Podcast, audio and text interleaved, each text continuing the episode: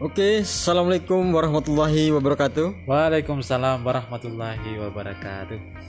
Kembali lagi bersama teman saya di sini. Saya Dodi Aldori. Saya Sujono masih di podcast cerita hidup. Kali ini kami eh, ingin cerita-cerita ya soal eh, masalah yang memang sangat akut dan krusial di Siru ini. Soal sengketa lahan ya. Ya. Jadi Siru ini kan merupakan wilayah agraria ya. Nah, khususnya di Patulendo lah ya. Ya, ya. Di Sepanjang- area persawahan. Nah, di balik indahnya pemandangan, hijaunya eh, Alam. alam gitu kan, di musim-musim yang memang musim-musim tanam sampai musim panen itu ternyata tersimpan segudang persoalan soal-soal tanah ini kan, sengketa lahan lah ya kan. Apalagi di zaman sekarang ya. Iya, sekarang kan manusia semakin banyak kan, tetapi Lahan, lahan tidak berkembang. Iya, lahan berkembang, lahan begitu-begitu aja. Nah, artinya orang-orang ini sedemikian mungkin berusaha agar bagaimana caranya mendapatkan lahan agar mereka bisa bertaruh di kehidupan mereka. Ya, ya. ya, ya. Ya, ya. Walaupun cara-cara yang ditempuh ya tidak tidak manusiawi bisa dikatakan seperti itulah ya. tidak rasional ataupun keterkesannya penyimpangan-penyimpangan kemanusiaan di situ ada.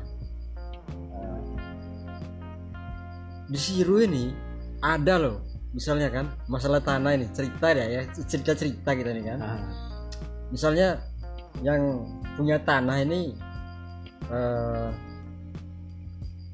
dulunya orang yang di kehidupan sosialnya apa sih istilahnya eh, tidak dianggap lah. Ah, tapi dia pekerja keras sehingga dia memiliki tanah kan. Misalnya tanah sehektar atau ataupun sebaliknya orang yang memang dulunya beli hmm. Mampu mengumpulkan Uang. uang lalu kemudian membeli tanah tanpa dengan transaksi yang sifatnya mati di dalam atau misalnya hanya karena pinjam beras satu kilo tiba-tiba tanahnya jadi milik si si pemilik beras. Pokoknya transaksi-transaksi zaman dulu ya. Nah, tetapi yang kayak gitu-gitu itu dianggap sah. Hmm. Nah, tapi kita lihat dulu ini sahnya benar-benar sah yang sesuai aturan undang-undang negara atau aturan kemanusiaan itu sendiri atau memang sah menurut Dirinya eh, sendiri. iya dirinya sendiri. Ya. Kali kali ini kita akan membahas seperti itu, ah, Bro. Ah, ya ya. Artinya penyimpangan-penyimpangan kepemilikan tanah di Siru ini Ah, dan gugatan-gugatan yang eh, bermunculan di di belakang hari ini kan. di masa-masa sekarang ya. Apalagi karena semakin banyaknya penduduk di sini. soalnya saya itu jadi heran ketika misalnya menyaksikan atau mendengar Hmm. eh, seperti apa sih kalau di Siru ini kan kalau masalah tanah ya Hmm. kalau nggak ke desa eh, sebelum ke ke, kepolis- ya, ke kepolisian dulu sebelum ke kepolisian itu ke ini dulu ke apa namanya tua golo lah ya Keluarga. ya. tua golo sudah itu ke Desa. desa, Hmm. nah pada zaman tertentu kita menyaksikan Hmm. bagaimana penyelesaian sengketa itu selalu dimenangkan oleh orang-orang yang memang memiliki kekuatan Iya, iya, iya. secara struktur masyarakat di Siru ini misalnya dia uangnya banyak kemudian dia sebagai salah satu Orang di sini. Orang ya bukan toko ya. Orang yang dianggap uh, berpengaruh ataupun familiar. Pokoknya orang-orang. orang. Ya. Orang-orang ya. Orang-orang. tapi bukan orang hutan kan? Iya Dia- dianggap Orang- orang iya tetapi terkesannya itu seperti orang hutan semena-mena gitu loh. Kalau orang kan kalau kalau orang kan memang dia berakal kan? Jadi dia mengedepankan otak dan akalnya kan? Ya ini enggak. Orang tetapi kayak orang hutan gitu kan Pokoknya karena orangnya. Iya, karena orangnya aja. Tapi kita terkesannya kita melihat seperti orang hutan kan. Ada di Siru ini yang kayak gini misalnya kan, masalah tanah. Hmm. ini yang pe- kepemilikan tanahnya ini ini saya buka-bukaan aja Hmm. bapaknya udah meninggal Hmm. nah, bapaknya udah meninggal terus dia yang menggugat ah, bisa dibaca atau diperkirakan ah bisa di dibu, di ah, dibunuh mentalnya Hmm. atau misalnya bisa dikalahkan mentalnya Hmm. dengan strategi-strategi ulayat uh, yang memang jitu dari orang dari uh, pemuka-pemuka ulayat ini atau orang yang mengurus yang dituahkan lah di masyarakat desa kan orang yang berpengalaman gitu. Ah, ya berpengalaman sih ya enggak ya berpengalamannya juga kan menghancurkan uh, nasib orang lain. Artinya peri kemanusiaan dan keadilan itu menurut saya di situ jauh sekali kan? Kita tahu lah kan seperti apa sih ke- peri kemanusiaan dan keadilan itu. Keadilan itu kan yang mestinya ditempatkan pada yang semestinya ya enggak Ya, ya. nggak harus misalnya memba- membolak-balikan kenyataan dengan eh, gojlokan gojlokan ataupun tekanan-tekanan yang diarahkan ke orang yang memang dianggap eh, tidak memiliki Tidak. power. Ya, ya. malah keberpihakan itu kepada orang yang memiliki power. Nah itu anehnya kita ini. Sementara kita dilihat di luar sana misalnya kayak di luar negeri atau di yang nggak jauh-jauh lah ya kan di Jawa kan. Orang sudah me- eh, meneriakan ataupun orang sudah menyuarakan soal keadilan kan Iya. soal peri kemanusiaan human interest kan kan begitu. Nah kita di sini masih kayak kayak hukum rimba kayak kayak misalnya kalau kamu tadi orang orang oh, bilang orang-orang kalau saya bilang orang hutan. Orang tapi perilakunya kayak orang hutan. Kalau orang itu ya perilakunya punya akal dan hati. Iya, iya. jadi rasional gitu loh. Ini Intinya- rasional tetapi rasional ala ulayat yang kemudian tidak bisa diterima oleh umum. Nilai-nilai yang sifatnya uh, keadilan itu sendiri yang kemudian keberpihakannya itu pada sebuah fakta kebenaran Iya, iya. nah kalau fakta kebenaran itu ya mungkin bisa diterima terima secara umum kan ini enggak Artinya neraca kayak neraca perdagangan itu berat berat sebelah gitu. ah itu dia neraca perdagangan berat sebelah berat sebelah. Padahal- Timbangan- timbangannya itu. padahal timbangannya timbangan yang sudah dipreteli Iya, iya. yang sudah dipreteli agar nanti timbangannya walaupun beratnya sama tapi dua bersebelah aja. Iya, bersebelah. Iya, iya. Padahal di Siru ini eh, orang-orang men- mendengungkan ataupun orang-orang meneriakan soal agama ya.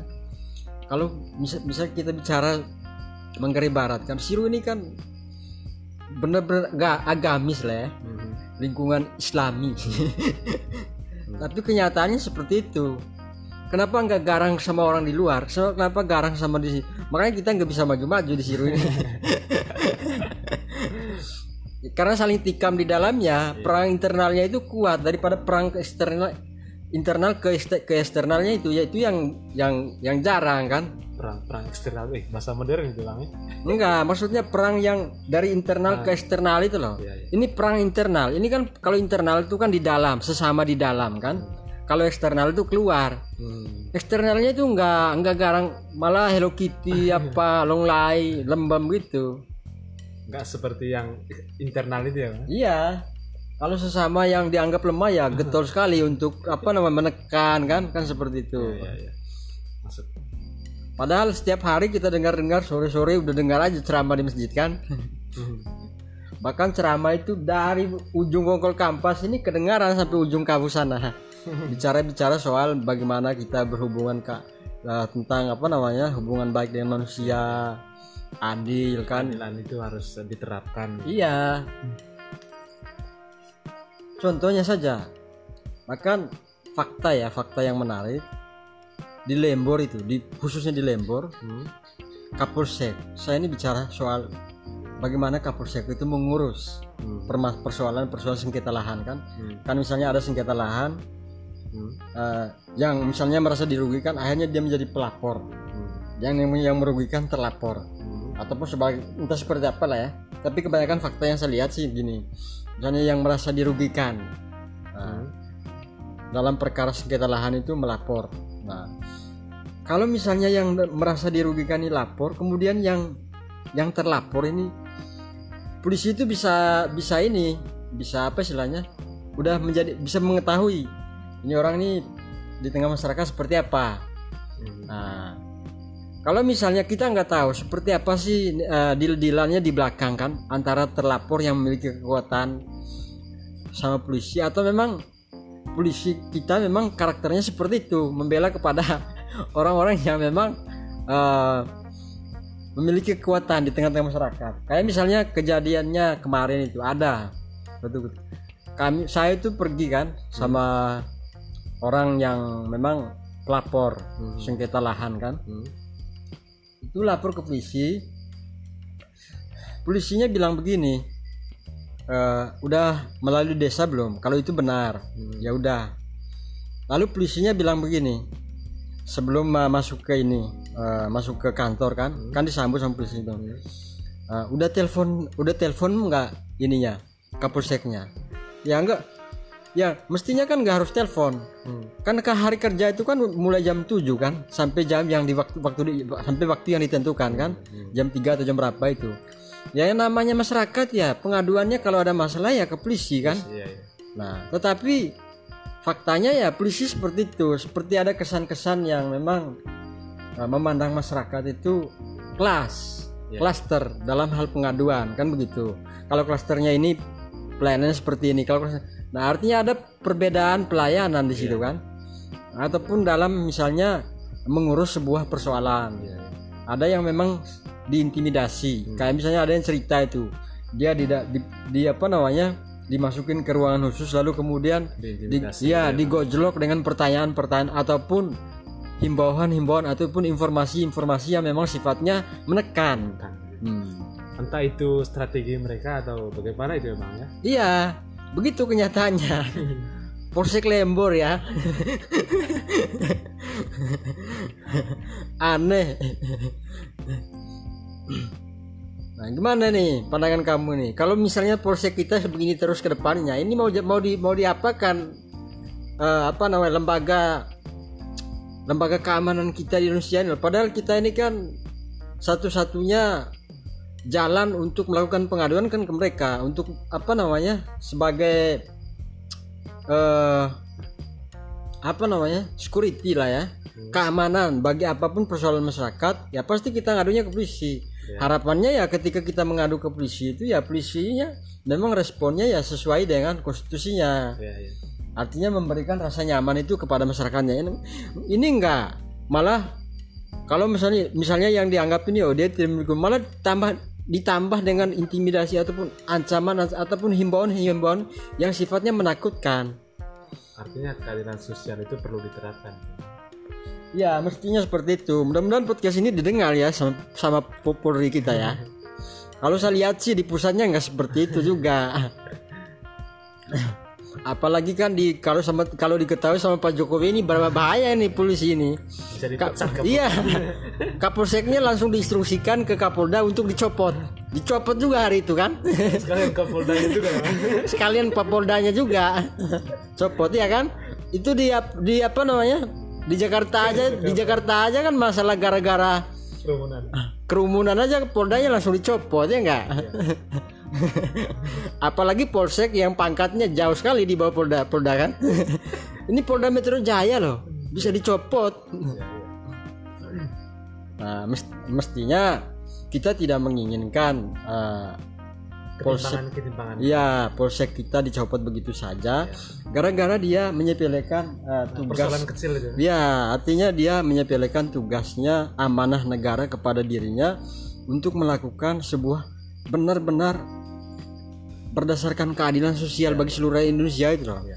tetapi kemudian dia tidak menerapkan dalam uh, jam-jam kerja ataupun waktu hari-hari tugasnya Ya, ya. harapan kita sih ya ke depannya ya kalau ada masyarakat yang melakukan pengaduan ya memang harus diurusi ataupun ditelusur memang sesuai prosedur lalu misalnya menegakkan sebuah sikap mereka sebagai posisi pengaman Ya. di, neg- di negara ini alat negara ini ya mestinya ya harus menerapkan sesuai konstitusional. Ya.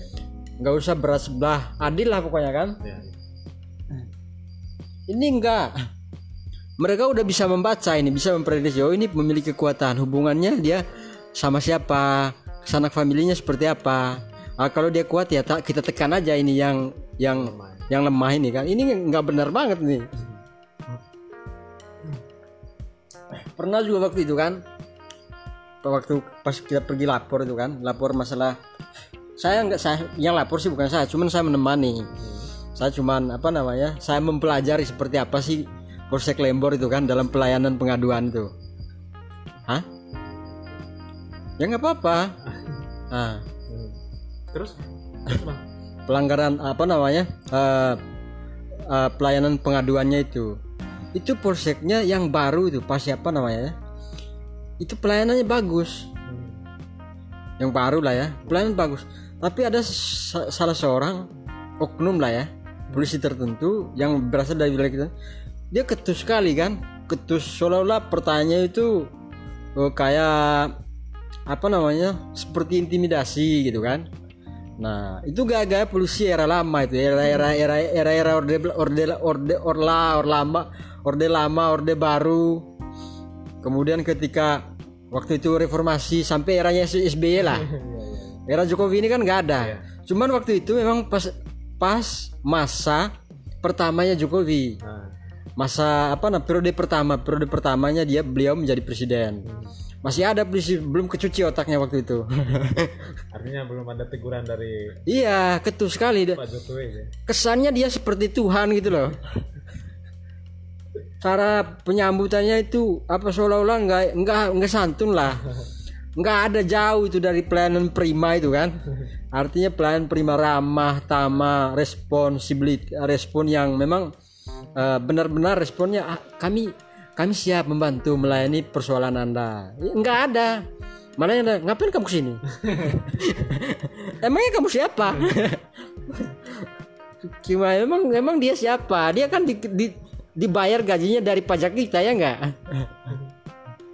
Ini bahaya juga ini kalau kayak gini nih kan. Selesai juga. tapi Kal- semoga ke depannya eh, seimbang ya Bang. sesuai dengan harapan masyarakat kecil ya. Iya. Ini ini kejadian ini tahun 2019 lah ya waktu itu.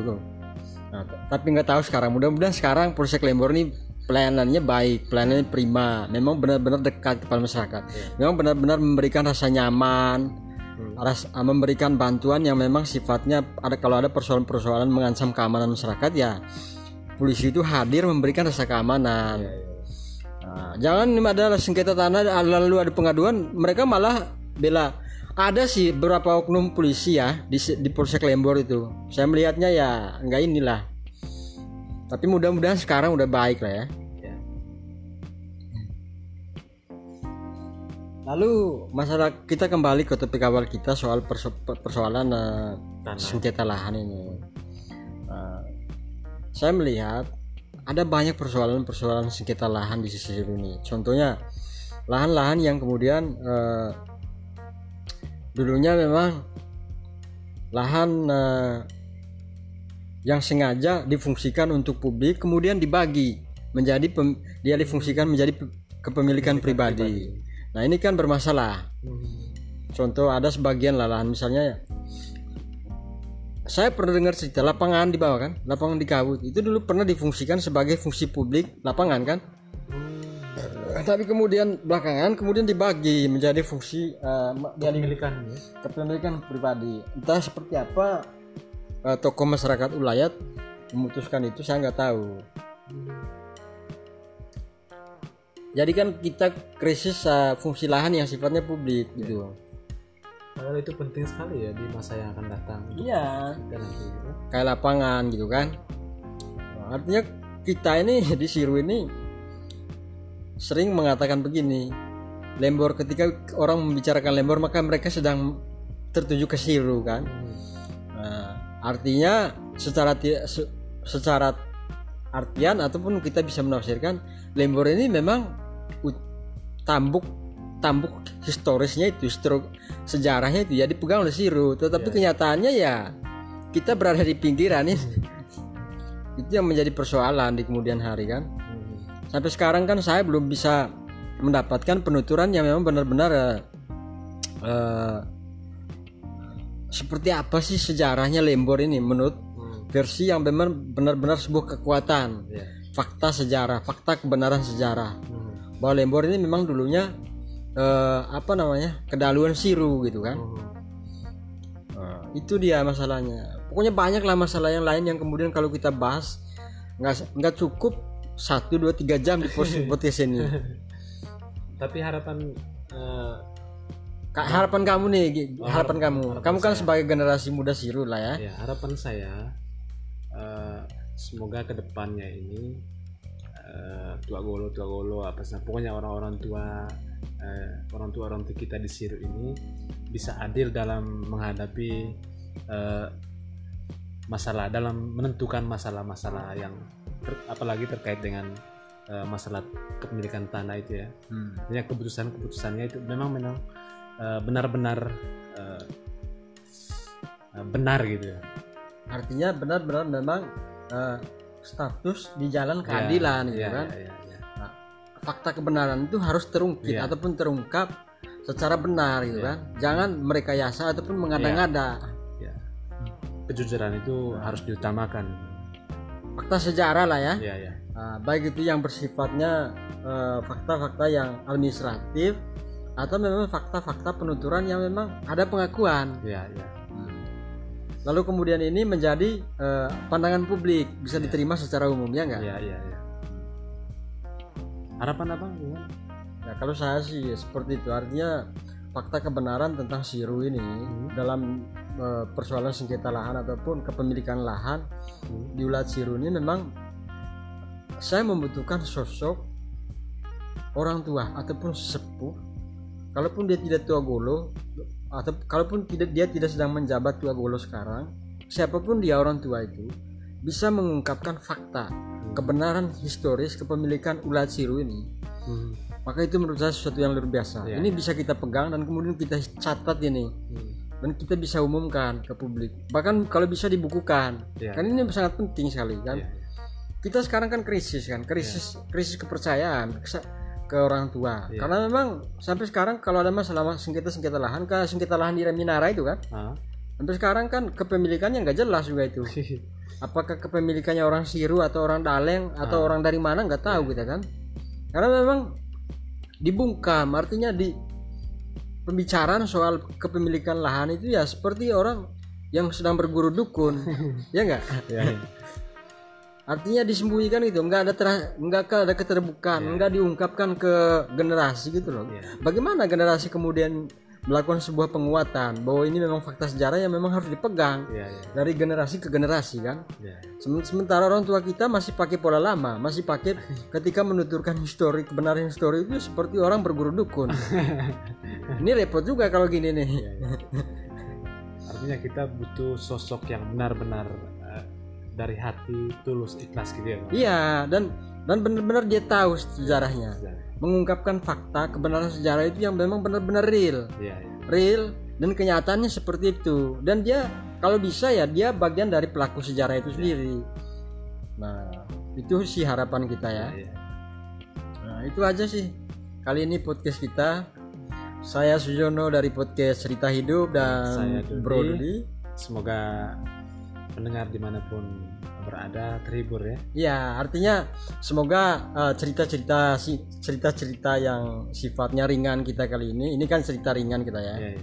Uh, bisa memberikan ataupun mengungkit nalar orang itu untuk menggali seperti apa sih fakta se- sejarah kita ini sejarah Siru ini kan kan sampai sekarang kan mitos aja kan Ya. mitos yang kemudian ini menakutkan kematian demi kematian akan berjalan terus sampai kemudian nanti uh, generasi kemudian memiliki kecenderungan la- yang lain lagi bahkan mungkin nanti mereka menganggap kami ini bukan orang Siru Wih, parah lagi tuh, Bang. Iya, kami orang kami orang Jawa yang dulu orang tua kami mengaku orang da- datang dari Siru. Karena mereka kemudian sangat mengagungkan sejarah itu. Mungkin faktor apa lah? Mungkin faktor dialektika di di lingkungan akademik di luar sana. Lalu kemudian mereka menganggap sesuatu yang krusial datang ke sini dan mereka meng mengklaim mereka orang Jawa yang peduli hanya peduli dengan cerita Siru kan. Sejarah fak- eh, sejarah eh, kampung Siru ini. Ini yang apa namanya ini yang kita kemudian menjadi kegelisahan dan kemudian semoga saja kita bisa menyelesaikan ini ya Ya. oke eh, teman saya eh, Dudi terima kasih telah hadir di cerita hidup bersama saya host cerita hidup Sujono Oke. semoga cerita kita kali ini memberikan eh, inspirasi ataupun pendidikan yang walaupun ringan ya, Ya. tapi mudah-mudahan ini artinya mengungkit lah ya mengungkit nalar kita soal patriotisme kita terhadap Siru ini Mhm. Nah, sekian saja. Assalamualaikum warahmatullahi wabarakatuh. Waalaikumsalam warahmatullahi wabarakatuh.